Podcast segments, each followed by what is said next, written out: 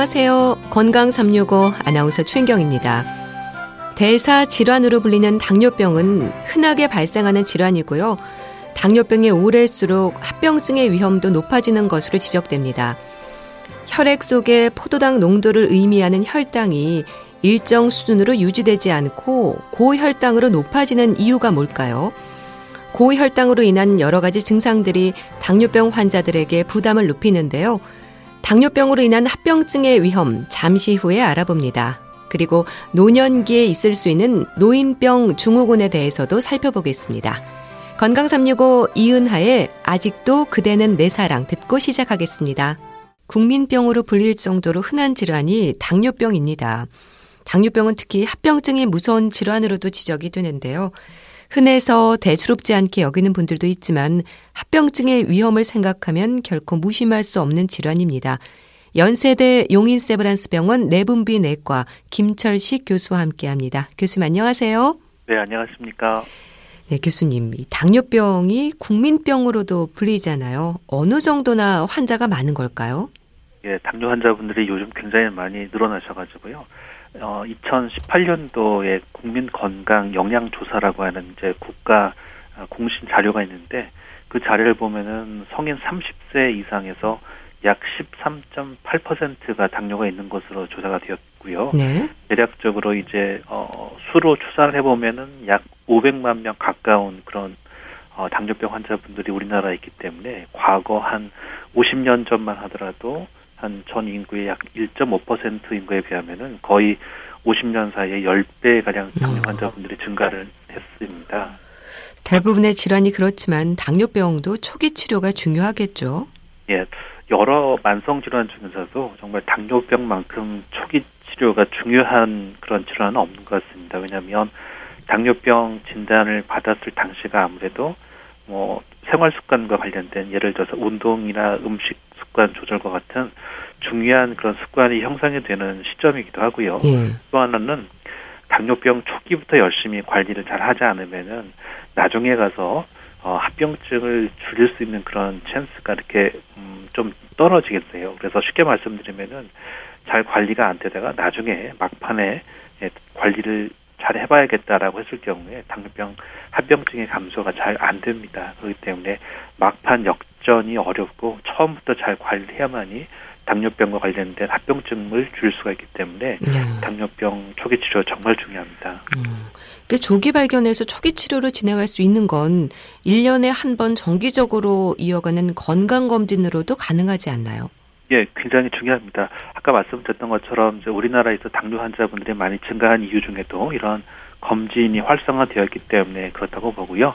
보통 이제 당뇨의 발생 위험이 높은 그런 환자분들, 예를 들어서 당뇨 고형군에 해당이 되는 당뇨 전 단계 환자, 뭐 대사증후군 환자 이런 분들은 보통 6개월 또는 1년에 한 번 정도 혈당 관리를 혈당 검사를 하거나 아니면 네. 조금 더 자세하게 한다면은 당화혈색소 음. 좀더 자세한 검사를 한다면은 인슐린 저항성 검사를 하면 되고요. 네. 그렇지 않은 경우라면 보통 2년 또는 3년에 한 번 정도 혈당 검사를 권고를 하게 됩니다. 예, 다행히 우리나라에서는 이제 건강 검진에서 혈당이 대부분 아. 포함이 되어 있기 때문에 네. 어, 혈당이 진단이 되, 당뇨가 진단이 된다 하더라도 비교적 초기에 진단이 되는 경우가 음, 대부분인 것 음. 같습니다. 흔히 말하는 당뇨병 전 단계는 어떻습니까? 그러니까 자, 당뇨병 전 단계라는 진단을 받는 분들이 있거든요. 어떤 상태를 말하는지 궁금합니다. 네, 굉장히 중요하신 부분인데요. 정상 혈당에서 바로 당뇨병으로 넘어가는 게 아니라 그 중간 이행 단계가 있게 되는데 그 지점을 우리가 이제 보통 당뇨병 전 단계라고 얘기를 하고요. 네. 이러한 사람들은 혈당이 정상인 사람들에 비해서 당뇨병이 발생할 확률이 조금 더 높습니다. 그래서 보통은 공복 혈당 또는 이제 당화혈색소라고 하는 3개월의 평균 혈당 검사를 통해서 우리가 당뇨 전 단계를 진단하고요. 네. 흔하게 하는 검사는 아니지만 경구 당부화 검사를 통해서도 당뇨 전 단계라고 하는 그런 군을 지정을 해서 당뇨가 조금 더 잘 생길 수 있다. 이렇기 때문에 이런 분들은 더욱더 생활 습관 조절을 더 열심히 해야 되고 또 어, 정기적인 검사가 더 중요하다라고 이렇게 강조를 음. 하기도 합니다. 그럼 그렇게 당뇨병 전 단계에서 발견이 되면 약을 복용하지 않고 생활 습관을 개선하는 것만으로도 치료가 되는 걸까요? 예, 보통 우리가 당뇨 전 단계에 있는 분들께는 바로 약을 쓰기보다는 운동하고 음식 관리와 같은 음. 네, 생활 습관 개선을 우선적으로 권고를 하는데 네. 그러한 배경에는 어, 과거 미국에서 진행이 되었던 연구인데 당뇨 전 단계에 있는 사람들에게서 철저한 생활 습관을 한 사람들과 메트폴민이라고 하는 약제를 써서 어떤 사람들이 당뇨병으로 더 어, 넘어가는 게 좀 방지가 되는지를 보았더니 네.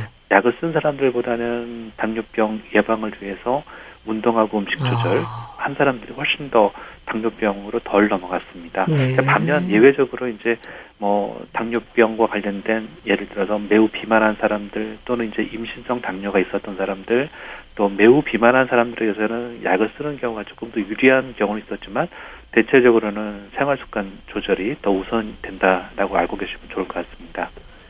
당뇨병 전 단계에서 당뇨병으로 가는 진행 속도는 빠른 편인가요? 특히 가족력이 있는 분들은 걱정이 많던데요. 예, 아무래도 이제 혈당이 조금 높은 분들은 이런 염려를 많이 하시게 되는데요. 네. 아무래도 이제 당뇨 전 단계에서 당뇨가 생기는 거를 우리가 어, 알아보려면은 전향적인 연구를 해야 됩니다. 그래서 한 사람 한 사람들을 다 혈당을 재고 또 1년 뒤에 또 재고 이렇게 연속적으로 재야만이 음. 당뇨병으로 어, 진행, 진행이 되는지 여부를 알 수가 있는데 네. 우리나라에서도 관련된 연구가 있습니다. 과거 목동 지역에서 당뇨 전 단계 환자분들을 약 4년 정도를 추적 관찰을 했었었습니다. 그때 4년 동안에 당뇨 전 단계에서 당뇨로 넘어가는 그런 어, 확률을 본다면은 남자는 약 17%, 정확하게는 16.6%였고요. 네. 여자에서는 6.5%였기 때문에 여자분보다는 남자분에서 당뇨로 넘어갈 확률이 좀 더 높고 이거를 네. 산술적으로 1년 단위로 계산한다면은 1년에 약 한 4% 약간 넘는 정도의 당뇨의 발생 위험이 어. 있습니다. 이제 그렇기 때문에 조금 더 주의를 해야 되고 그 외에도 좀 비만하신 분들이나 아니면은 담배를 태우신 분들은 조금 더 당뇨로 넘어갈 확률이 좀 증가를 해 있습니다. 그렇기 때문에 이런 분들은 더욱더 어, 운동하고 또 적절한 생활 습관을 통해서 음, 비만하지 않는 체중을 유지를 하는 게 더 중요하리라 생각을 합니다. 네. 흡연하고도 관련이 있나요? 네, 흡연을 하시는 분들이 조금 더 당뇨로 음. 넘어가는 경우가 좀 더 많았기 때문에 네. 조금 더 주의를 해야 되는 그런 어, 고위험군으로 해당이 될 수가 있습니다. 음. 이 당뇨병 진단을 받으면 고혈압처럼 평생 약을 복용해야 한다는 말을 합니다. 그렇습니까? 예, 뭐 안타깝게도 이제 그런 질문에는 이제 그렇다라고 답변을 드릴 수밖에 네. 없는데요. 아무래도 당뇨병 자체는 완치라는 개념, 그러니까 아무런 치료를 하지 않아도 혈당이 정상으로 유지가 되는 경우는 저 거의 드물고 사실 뭐 매우 어렵다라고 이렇게 얘기를 하고요. 특히나 당뇨의 유병 기간이 오래되면 오래될수록 더욱더 어렵습니다. 그렇기 때문에 어, 당뇨 초기부터 꼼꼼한 생활 습관 조절도 필요하지만 경우에 따라서는 조금 더 일찍 약물을 이제 써야 되는 경우가 많습니다. 심지어는 당뇨 전 단계군에서도 아주 비만하시거나 아니면은 뭐 어, 특정한 경우에는 뭐 초기부터 당뇨가 없더라도 네. 약제를 어, 권고를 하는 그런 경우까지도 있기도 합니다. 네. 그런 만큼 당뇨병엔 완치라는 개념은 없다고 봐야 되는 겁니까? 예, 음. 맞습니다. 완치라고 하는 개념보다는 조금 이제 다른 의학적 표현인데요. 완화라고 하는 개념이 있습니다. 완화요. 네, 그래서 어. 그러한 개념은 약 없이 당활색소라고 하는 혈당 조절이 6.5% 미만으로 어, 목표 범위 안에 들어있는 경우를 완화라고 하는데 어, 이러한 완화에 다루는 그러니까, 어, 이룰 수 있는 여러 가지 뭐 그 연구들이 조금 이제 최근에 나와 있는 게 있는데요. 예를 들어서 비만하신 분들 같은 경우에는 비만 수술을 하는 경우에는 약 없이도 당활색소가 6.5% 미만으로 잘 네. 조절이 되는 경우가 있고 또 최근에 이제 스코틀랜드에서 진행이 되고 있는 나이렉트라고 하는 연구가 있습니다. 현재 연구가 완료가 되지는 않았는데요. 이 경우에서도 2년 정도의 연구 결과를 놓고 보면은 철저한 생활 습관 조절을 통해서 6, 2년 동안 자기의 체중을 12, 15kg 어, 이상 어, 빼는데 성공한 사람들은 그 사람들에서 약 70% 정도에서는 약 없이도 아. 어, 당뇨가 잘 조절이 되는 그런 완화에 도달하는 그런, 그런 상황이 와 있기 때문에 네. 결국은 완치는 어렵지만 어, 철저한 생활 습관 조절을 통해서 이러한 그 비만을 잘 해결한다면은 완화에는 이룰 수 있는 그런 가능성은 있기 때문에 어, 그런 부분에서 조금 더 우리가 희망을 찾아볼 수가 있을 것 같습니다. 사실 당뇨병은 평생 관리가 필요한 질환이라는 생각 때문인지 뭐 당뇨병 10년 차, 20년 차 이렇게 연차로 말씀하시는 분들이 많거든요. 그렇다면 관리를 잘하면 10년, 20년이어도 이렇게 유지가 좀 되는 걸까요? 예, 아무래도 이제 당뇨병을 저희가 이제 환자분들을 뵐 때 당뇨병을 언제 진단을 받았는지를 이제 저는 꼭 물어보게 되는데요. 네. 왜냐하면 당뇨가 오래되게 되시면은 혈당을 떨어뜨리는 호르몬이 인슐린이라고 하는 호르몬인데요. 그 인슐린 분비 자체도 감소가 되고 어. 뭐 누구나 경험을 하시겠지만 점점 근육은 감소를 하면서 뱃살은 늘어나기 때문에 당 관리가 매우 어려운 상황까지가 올 수가 있는데 네. 아무래도 이제 당뇨가 오래되면 오래될수록 더욱더 관리가 어려워지기 때문에 거기에 맞는 어 치료를 또 적용을 해야 될 수가 있습니다. 네. 근데 기간이 이렇게 오래될수록 방심하는 분들도 많지 않을까 싶은데요. 뭐 약을 줄이기도 하고 끊기도 하고 어떻습니까? 네, 아무래도 이제 당뇨병과 관련된 합병증은 초기에는 거의 증상이 없습니다. 네. 혈당이 뭐 조절이 좀 되지 않더라도 생활을 하는 데는 거의 문제가 없다라고 생각하기 때문에 병원에 오셔서는 혈당 관리가 잘 안 된다는 의사 선생님 얘기를 듣고 조금 잠깐 각성하실 어. 수 있지만 또 이제 일상으로 돌아가면은 뭐 좀 약을 빼먹기도 하시고 예. 뭐 어울려서 뭐 이렇게 음식 조절도 좀 어, 힘드시고 술도 이렇게 마시고 그러다 보면은 좀 소홀하신 분들이 좀 많아지게 되는데 사실 그러한 것들이 이제 만성 질환에 있어서는 가장 관리하는 데 있어서 좀 어려운 부분이 될 것 같습니다. 음, 그러니까 약을 드시기 때문에 조절이 된다는 생각을 하셔야 되겠네요.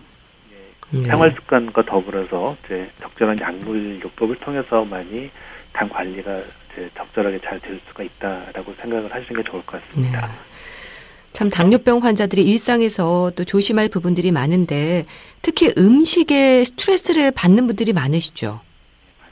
아무래도 저도 이제 환자분들께 음식 관리 중요하다고 설명을 드리면서도 굉장히 좀 미안한 마음을 좀 갖고 있습니다. 왜냐하면 예. 요즘 TV나 뭐 이런 그 인터넷 방송을 보면은 얼마나 맛있는 음식이 많이 음. 소개가 되고 있습니까? 근데 그런 음식들을 이제 먹지 못하는 것 자체가 굉장히 스트레스로 작용할 수 있는데 네.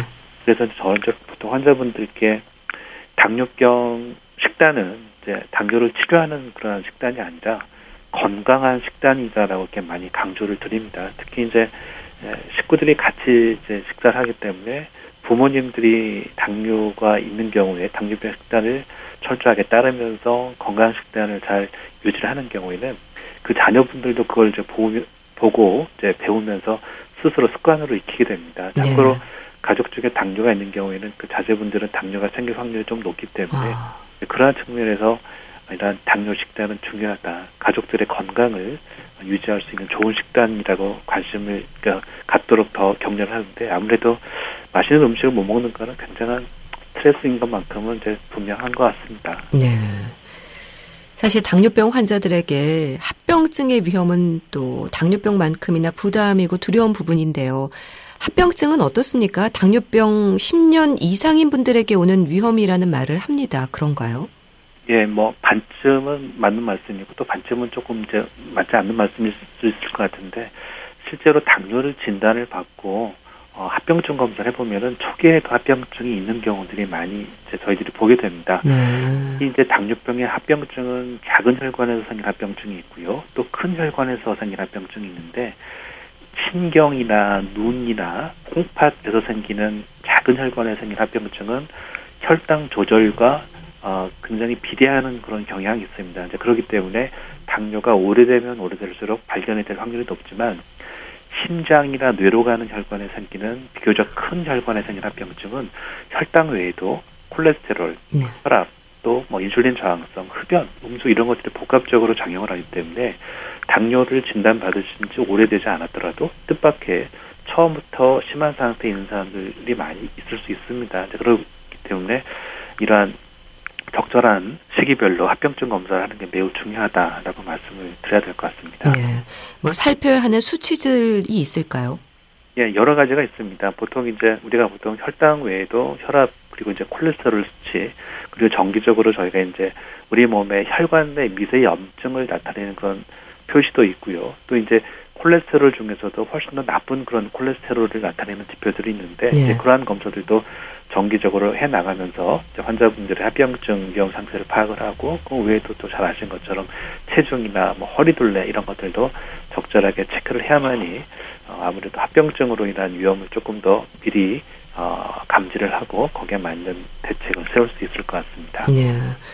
그렇다면 혈당 조절에 실패하는 당뇨병 환자들에게 합병증의 위험이 높아진다고 봐야 됩니까? 예, 맞습니다. 특히 이제 작은 혈관에서 생긴 합병증은 혈당 조절하고 아주 밀접한 관계가 있습니다. 하지만 아까 말씀드렸던 것처럼 큰 혈관에서 생긴 합병증은 뭐 혈압이나 콜레스테롤, 염증 상태 이러한 것들과도 이제 관계가 있다라고 어, 알고 계셔야 될 것 같습니다. 네. 참 말씀 주신 것처럼 전신으로 영향이 있어서 걱정인데요. 가장 많은 합병증은 뭔가요? 저희가 이제 검사를 해보면은요, 어, 작은 합병, 작은 혈관에서 생긴 합병증이 큰 혈관에서 생긴 합병증보다 조금 더 많고요. 그 중에서도 작은 혈관 합병증 중에서도 신경, 그리고 눈, 심장, 이러한 순서대로 이렇게 조금 더 합병증이 많이 발견이 되는 것 같은데요. 이제 특히 신경 합병증 같은 경우에는 이제 과거에는 이제 검사 없이도 환자분들의 주관적인 증상만 가지고도 진단이 가능했기 때문에 아마 네. 조금 더 많은 확률로 발견이 되는 것 같은데 최근에는 이제 검사 위주로 이제 진단하기 때문에 예전에 비해서는 신경합병증은 조금씩 줄어들고 있고 반면에 눈하고 신장에서 발견이 되는 합병증은 조금 늘어나는 추세인 상황입니다. 네. 이 당뇨병의 합병증에도 급성 합병증과 만성 합병증이 있다고 들었습니다. 예, 만성합병증은 이제 방금 말씀드렸던 것처럼 당뇨를 진단을 받고 오랜 동안 이제 서서히 생긴 합병증, 예를 들어서 뭐 눈, 신장, 신경 또는 혈관에 생긴 합병증을 말씀을 하는 거고요. 네. 급성 합병증은 급작스럽게 혈당이 너무 떨어지거나 또는 음. 높아지기 때문에 생기는 합병증인데 뭐 과거에 비해서는 이제 높은 혈당으로 인해서 생긴 합병증 예를 들어서 고혈당 혼수나 케톤 산증이라고 하는 게 있는데 이러한 것들은 많이 줄어들었고요. 반면에 열심히 하려고 하는 분들이 많이 계시면서 네. 혈당이 너무 떨어져서 저혈당이 발생이 되어가지고 응급실을 이제 방문하시는 분들은 과거에 비해서는 조금씩 늘어나는 추세인 것 같습니다. 네. 그럼 생명과 직결되는 위험이라고 한다면 급성 합병증입니까? 아무래도 심혈관 질환이 문제이지 않을까 예, 싶은데요. 이제 심혈관 질환은 이제 뭐 아무래도 이제 아까 말씀드렸던 혈당이나 혈압, 콜레스테롤 뭐 이러한 것들이 복합적으로 작용하지만 또 저희들이 간과할 수 없는 거는 저혈당이 빈번하게 생기는 경우에는 아무래도 이제 저혈당 때문에 생기는 여러 증상들이 고- 교감신경계 활성화에 의해서 생기는 경우가 많습니다. 예를 들어서 네. 맥박이 증가한다든지 혈관이 수축하는 그런 작용이 생길 수 있기 때문에 음. 혈당이 많이 떨어지니까 중증 저혈당 뭐 예를 들어서 50 미만으로 떨어진다든지 이러한 경우가 자주 생기게 되면은 아무래도 심혈관 질환의 위험도 조금 더 증가하기 때문에 저혈당도 조금 이제 조심을 해야 되는 그런 당뇨병의 급성 합병증이다라고 말씀을 드리고 싶습니다. 네. 그러니까 심혈관, 뇌혈관, 콩팥 그리고 실명 위험과 당뇨발까지 이렇게 전신으로 영향을 미치게 되는 거군요. 예, 맞습니다. 음. 아무래도 이제 혈관에 있는 혈당이 높아지는 거기 때문에 혈관이 분포하는 곳이면 어디든지 혈당이 어, 합병증을 유발할 수 있기 때문에 아무래도 당뇨병 합병증은 이제 전신에서 다 발생할 수 있다. 그 대표 중에 말씀드릴 수 있는 대표 합병증이 아까 말씀드렸던 눈, 신장, 신경, 심장과 뇌혈관 쪽이다라고 이제 말씀을 이제 드리겠습니다. 네. 백내장 수술을 할 때도 당뇨병 여부를 확인하잖아요. 이건 왜 그렇습니까? 이 아무래도 이제 혈당 조절이 잘 되지 않는 경우에는 어 그 백내장 수술을 잘 했음에도 불구하고 염증 같은 것들이 잘안 나물고 또는 감염이 생길 위험성이 높아지기 때문에 네. 아무래도 백내장 수술이나 또는 이제 여타의 여러 가지 수술할 때에는 당뇨가 있는 분들은 가능한 한 당 조절이 잘 되는 상황에서 어, 시술이나 수술을 하시는 게 훨씬 더 유리합니다. 네, 그런 차원에서 이해를 하시면 될 것 같습니다. 네.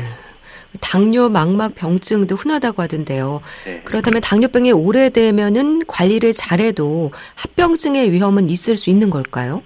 예, 아무래도 이제 뭐 그 보편적으로만 말씀드린다면 당뇨가 오래되고 당 관리가 잘 안 되면 안 될수록 네. 합병증의 위험이 증가하는 건 사실이고요. 또 당뇨에 합병증이 이미 와 있는 분들도 그 시점 이후로도 당 관리가 잘 안 되면 더 진행이 되는 경우가 많, 많습니다. 하지만 우리가 보통 이제 당뇨 예를 들어서 눈에 합병증이 있다 하더라도 정말 합병증 있는 상황에서도 혈당을 열심히 조절하게 되면은 실명으로 가는 경우는 거의 드물기 때문에 음.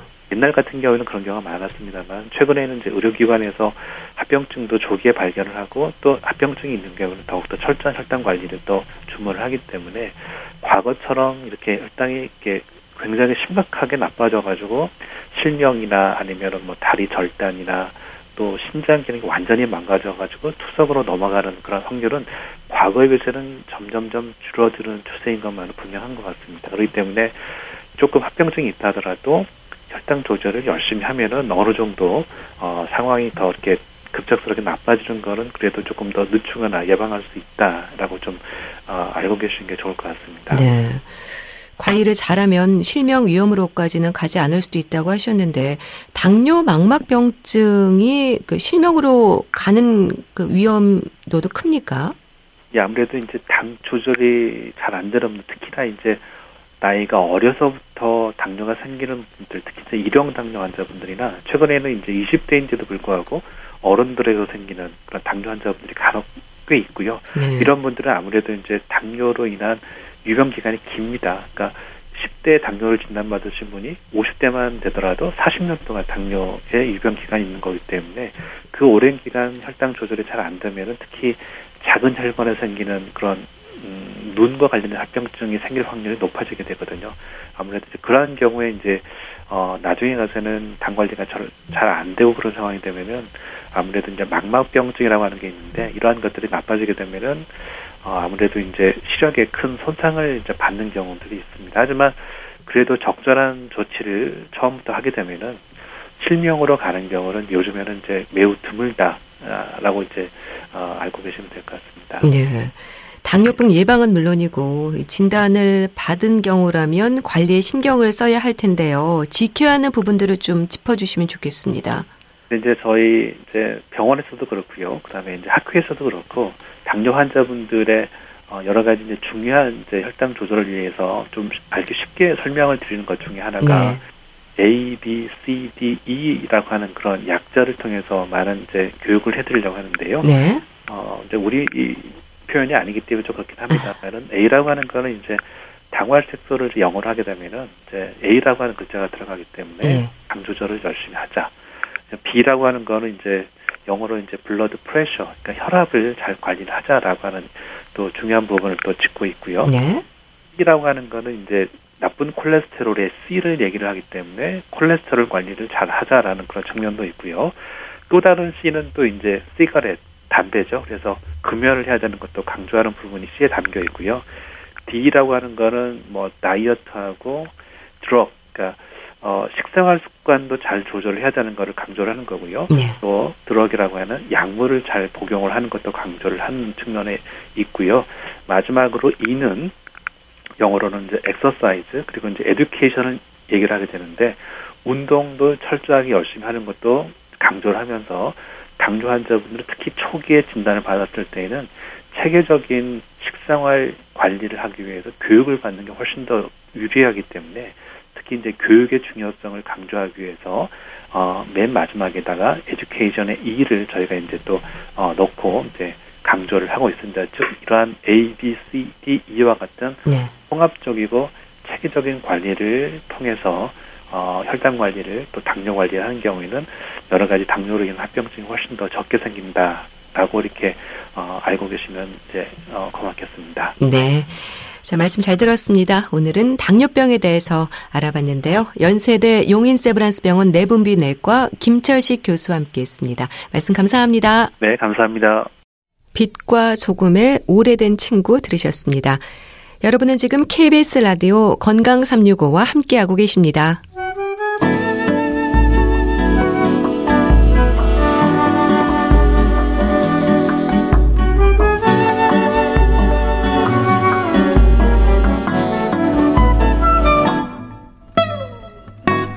건강한 하루의 시작. KBS 라디오 건강 365. 최윤경 아나운서의 진행입니다. KBS 라디오 건강 365 함께하고 계십니다. 노인병 증후군 들어보셨습니까? 노년기에 있을 수 있는 증상들을 말하는 걸까요? 분당 재생병원 영양내과 백현옥 교수와 함께합니다. 교수님 안녕하세요. 네, 안녕하십니까. 네. 교수님, 노인병 증후군이 뭔가요? 노인병 증후군의 단어만 봐서는요, 마치 당뇨병이나 고혈압 같은 왜 노인들이 많이 걸리는 병들을 묶어서 말하는가 싶기도 하죠. 네. 근데 과연 그럴까요? 어, 이 말씀 드린 건 아마 아니겠죠. 그래서 노인병 증후군이란 노인에게 어, 기저 질환이 악화되거나 네. 아니면 뭐 수면 장애나 탈수 등의 어떤 건강 문제가 발생했을 때 공통적으로 아주 흔히 나타나는 증상을 말합니다. 따라서 그 결과로 일상생활 능력, 즉 일상생활 기능이 떨어지면서 네. 삶의 질에 일종의 충격을 주는 병적 생태라고나 음. 할까요? 그렇게 정의를 내릴 수 있는데요. 요점은 원인은 매우 다양하지만 결과는 취약 상태라는 한 가지 상황으로 그 넘어가는 것 이것을 노인병 증후군이라고 얘기를 합니다. 네. 노인들에게 건강에 문제가 생겼을 때 나타나는 증상이라고 한다면 구체적으로 어떤 부분들을 말하는 건가요? 우선 노인들이 왜 제일 힘들어하는 것들이 있잖아요. 나 기력이 푹 빠졌어. 아. 예, 노쇠라고 하는 증상이 있을 수 있겠고요. 네. 그 외에 어, 입맛이 뚝 떨어지는 식욕 부진, 음. 그 결과로 밥을 못 먹으니까 영양 불량, 체중 감소, 그리고 또 근 감소증이 동반되겠죠. 또 그것만이 아니라 인지 능력이 떨어지면서 선망 같은 증상들 어. 동반될 수 있고요. 네. 뭐 요실금, 변실금 흔하지 않습니까? 그리고 또 귀가 잘 안 들려, 눈이 잘 안 보여, 청력과 시력의 저하, 또 낙상, 자꾸 넘어져. 이렇게 왜 여러분들께서 주변의 고령의 어르신들이 흔하게 호소하는 증상들이 보통 뭐 많이 나타나게 되죠. 네. 그러니까 뭐 노인, 노화, 노쇠 이 나이를 의미하는 표현들인데요. 사실 세월의 흐름에 따라서 이런 것들 자연스러운 변화로 받아들여야 하는 부분이기도 하죠. 어, 일부 그렇기도 하지만요. 왜 노화라는 거를 우리가 정의할 때 물론 나이에 따라서 생리 기능이 점진적으로 쇠퇴해서 생존 능력이 떨어지고 또 질병에 대한 감수성이 증가하는 내적 과정이다라고 네. 흔히 정의는 합니다. 그리고 노쇠라고 말씀하셨는데 노쇠는 그 노화의 결과 생리적인 일종의 예비력 혹은 완충 능력이 떨어져서 음. 작은 스트레스라도 받으면 주어지는 강도에 비해서는 신체와 정신이 현상 유지를 못하고 취약해지는 상태를 말하죠. 네. 근데 이런 과정들이 어느 정도는 세월의 흐름에 따른 자연스러운 변화로 받아들여지기는 하지만은 주변에 보시면 개인적인 차이가 상당히 클 수가 있죠. 네. 따라서 누구에게나 시간에 완전 비례한다고 보기는 어렵고요.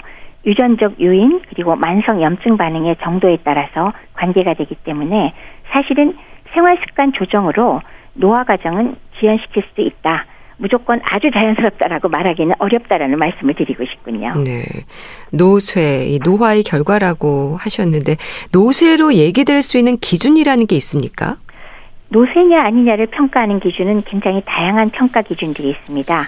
가장 흔히 쓰는 기준을 어, 제일 처음에 얘기했던 그 분이 주장하신 다섯 가지 요소를 얘기는 합니다. 네. 첫 번째는 극도의 피로감, 두 번째는 체중이 아주 심하게 감소하는 거, 세 번째는 근육이 약해지는 거, 네.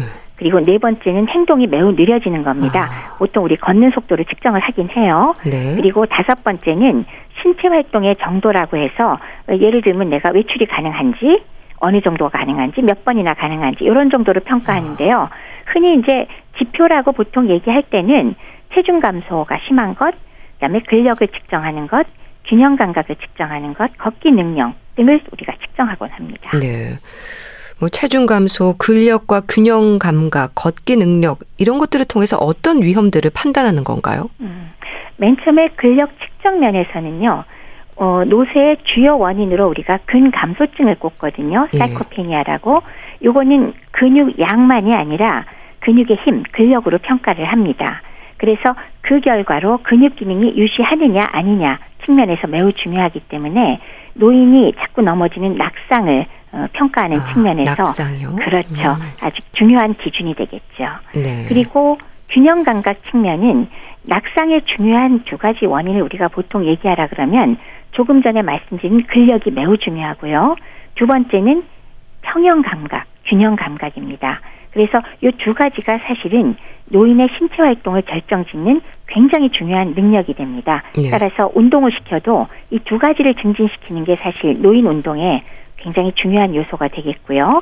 마지막으로 걷기 능력은 결국 적절한 근육량과 근력 그리고 균형 감각이 혼합되면 잘 걸을 수 있겠죠. 아. 그래서 적절한 속도로 제대로 일어나고 걷기가 가능한지 여부를 평가해서 그것이 괜찮으면은 일상생활에 지장이 적다 라는 평가를 저희가 할 수가 있는 거죠. 네.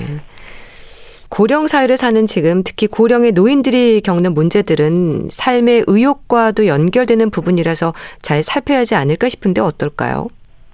맞습니다. 삶의 의욕 굉장히 중요하죠. 특히나 고령의 노인을 평가하고자 할때 네. 어, 노인 증후가 노쇠에 동반돼서 그 요소 중에 상당히 중요한 게 사실은 뭡니까? 우울증입니다. 우울증이요? 그렇죠. 아. 그래서 우울증 그 자체가 결국 삶의 의욕까지 연결이 돼서요.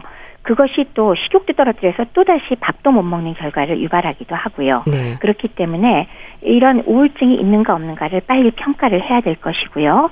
또한 적절한 환경 변화를 주고 또 치료를 적절하게 하여서 이것을 호전시키는 것이 노인 문제를 해결하는 데 굉장히 중요한 요소 중의 하나가 됩니다. 네.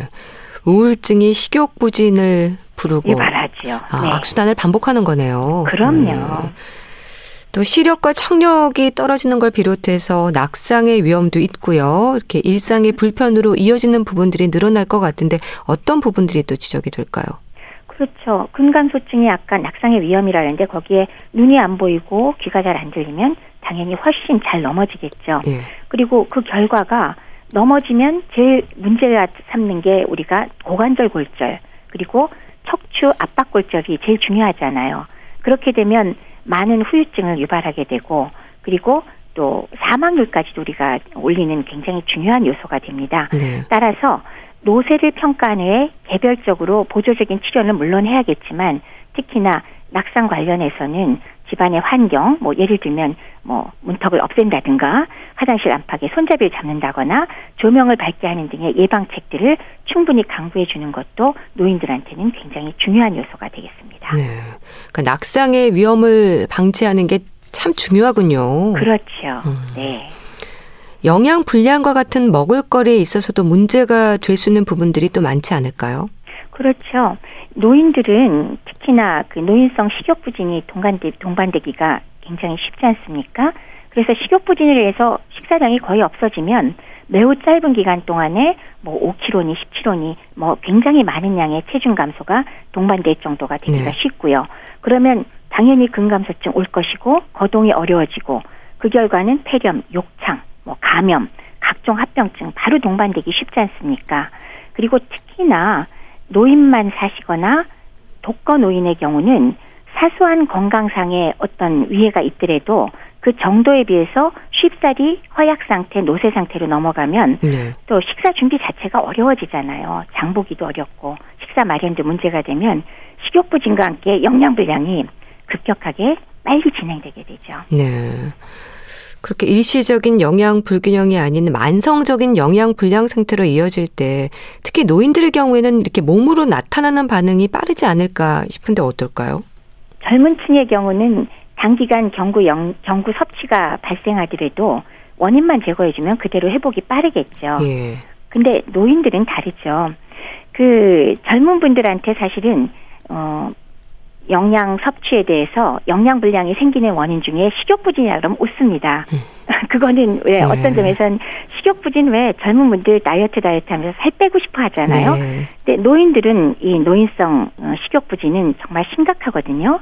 따라서 그거의 결과로 급격한 체중 감소가 동반되는 것뿐만이 아니라 만성적으로 다양한 영양소가 부족하게 되면 쇠약해지면서 거동이 불편해지고 이런 것들은 서서히 다른 쪽의 합병증으로 전부 진행이 되기 때문에 네. 심지어는 인지기능 저하까지 동반되잖아요. 그런 문제점들이 상당히 심각하게 받아들여져야 되겠죠. 예. 그러니까 식욕 부진이 큰 문제가 되고 그렇죠. 근력이 떨어지지 않도록 조심해야 한다는 말을 하잖아요. 그렇죠. 근감소증의 위험이 노인들에게는 어떤 의미로 작용하는 걸까요? 근감소증이 동반이 되면은 우선 활동량이 줄어들죠. 따라서 체중 감소가 발생한 노인들한테 이게 많이 뭐 동반되는 건 당연한 얘기고요. 예.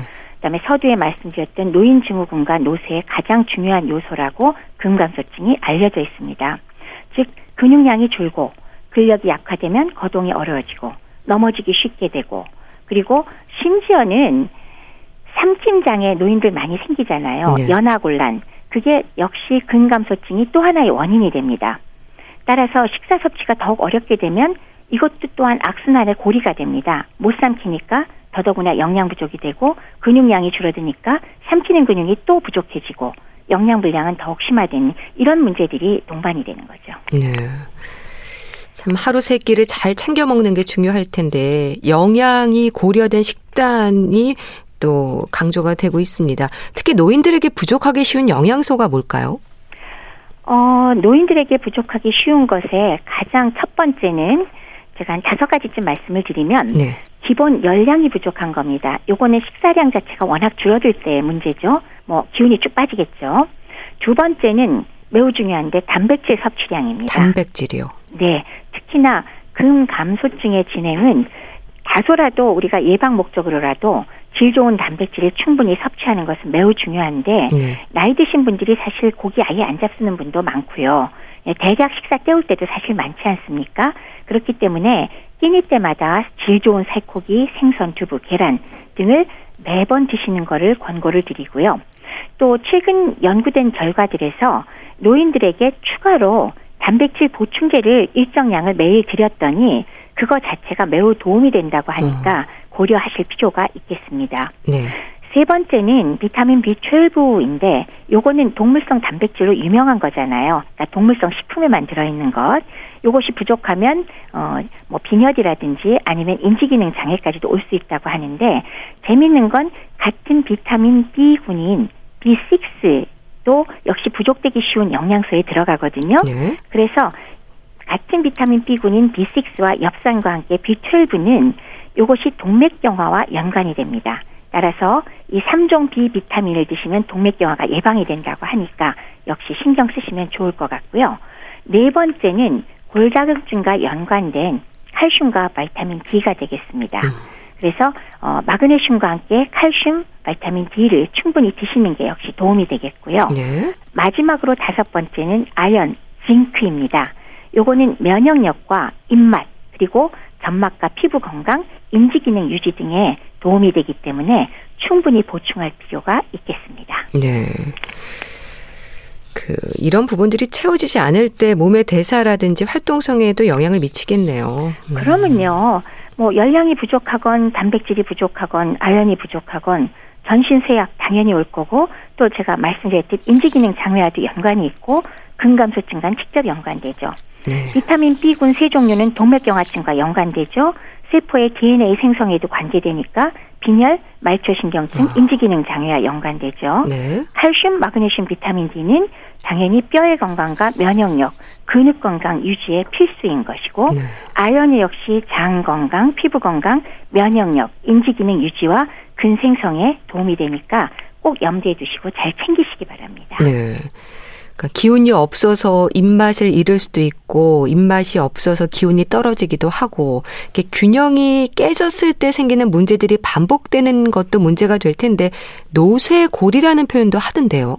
네, 맞습니다. 노쇠 고리라고 우리말로 옮겨놓으니까 frailty cycle 좀 어렵게 느껴지지만 예. 오히려 거기에 이제 좀 무시무시한 vicious를 넣어가지고요. 노쇠 악순환 고리 그러면은 금방 또 이해가 되겠죠. 네. 즉 노화로 노쇠가 되면서 입맛을 잃죠. 그러면 못 먹게 되죠. 만성 영양 불량 되죠. 체중 감소가 심해집니다. 그러면 오히려 기존에 갖고 있던 것에 더해서 만성 염증은 악화가 되고 만성 질환이 악화되죠. 그럼 그 결과 또 근감소증이 심해지고 이것이 대사 속도도 느리게 하고 활동 능력도 떨어뜨리면 다시 맨 처음으로 가서 식욕부진과 우울증을 더욱 악화시키죠. 네. 따라서 이런 것이 일종의 악순환 고리로 형성된다는 뜻입니다. 네. 그러니까 노인들에게 일단 식욕 부진이다 하면 건강의 위험 신호로 받아들여야겠네요. 그렇죠. 아까 말씀드렸듯이 젊은 사람에게 식욕부진은 하하거리죠. 네. 나 다이어트인데 식욕부진 되면 너무 좋겠어. 근데 노인의 식욕부진은 노화 관련 만성 염증과 관계돼서 심각한 상황이니까 이런 것은 초기에 알아차리면 빨리 정확하게 평가를 해서 조절과 치료를 해드릴 필요가 있습니다. 네. 또 특별한 이유 없이 체중이 준다거나 하는 부분도 잘 살펴야 할 텐데요. 노인들에게 체중이 준다는 거 어떤 의미가 있을까요? 사실 의도하지 않은 체중 감소는 뭐 노인만이 아니라 모든 연령층에서 건강의 적신호죠. 예. 그렇지만 특히나 노인은 급격한 체중 감소를 유발하는 악성 질환이나 갑상선 질환 같은 이런 질환이 없더라도 노인성 식욕 부진으로 심각하게 발생할 수가 있다는 사실이 중요하죠. 네. 따라서 이렇게 체중이 빠졌을 때는 절대로 간과하지 마시고 노인병 전문가를 찾아서 정확히 평가하고 정확한 평가에 따라서 치료를 하실 필요가 있겠습니다. 또 근력도 중요할 텐데요. 그 손아귀 힘, 악력으로도 근력을 점검할 수 있다는 말도 하던데 어떨까요? 맞습니다.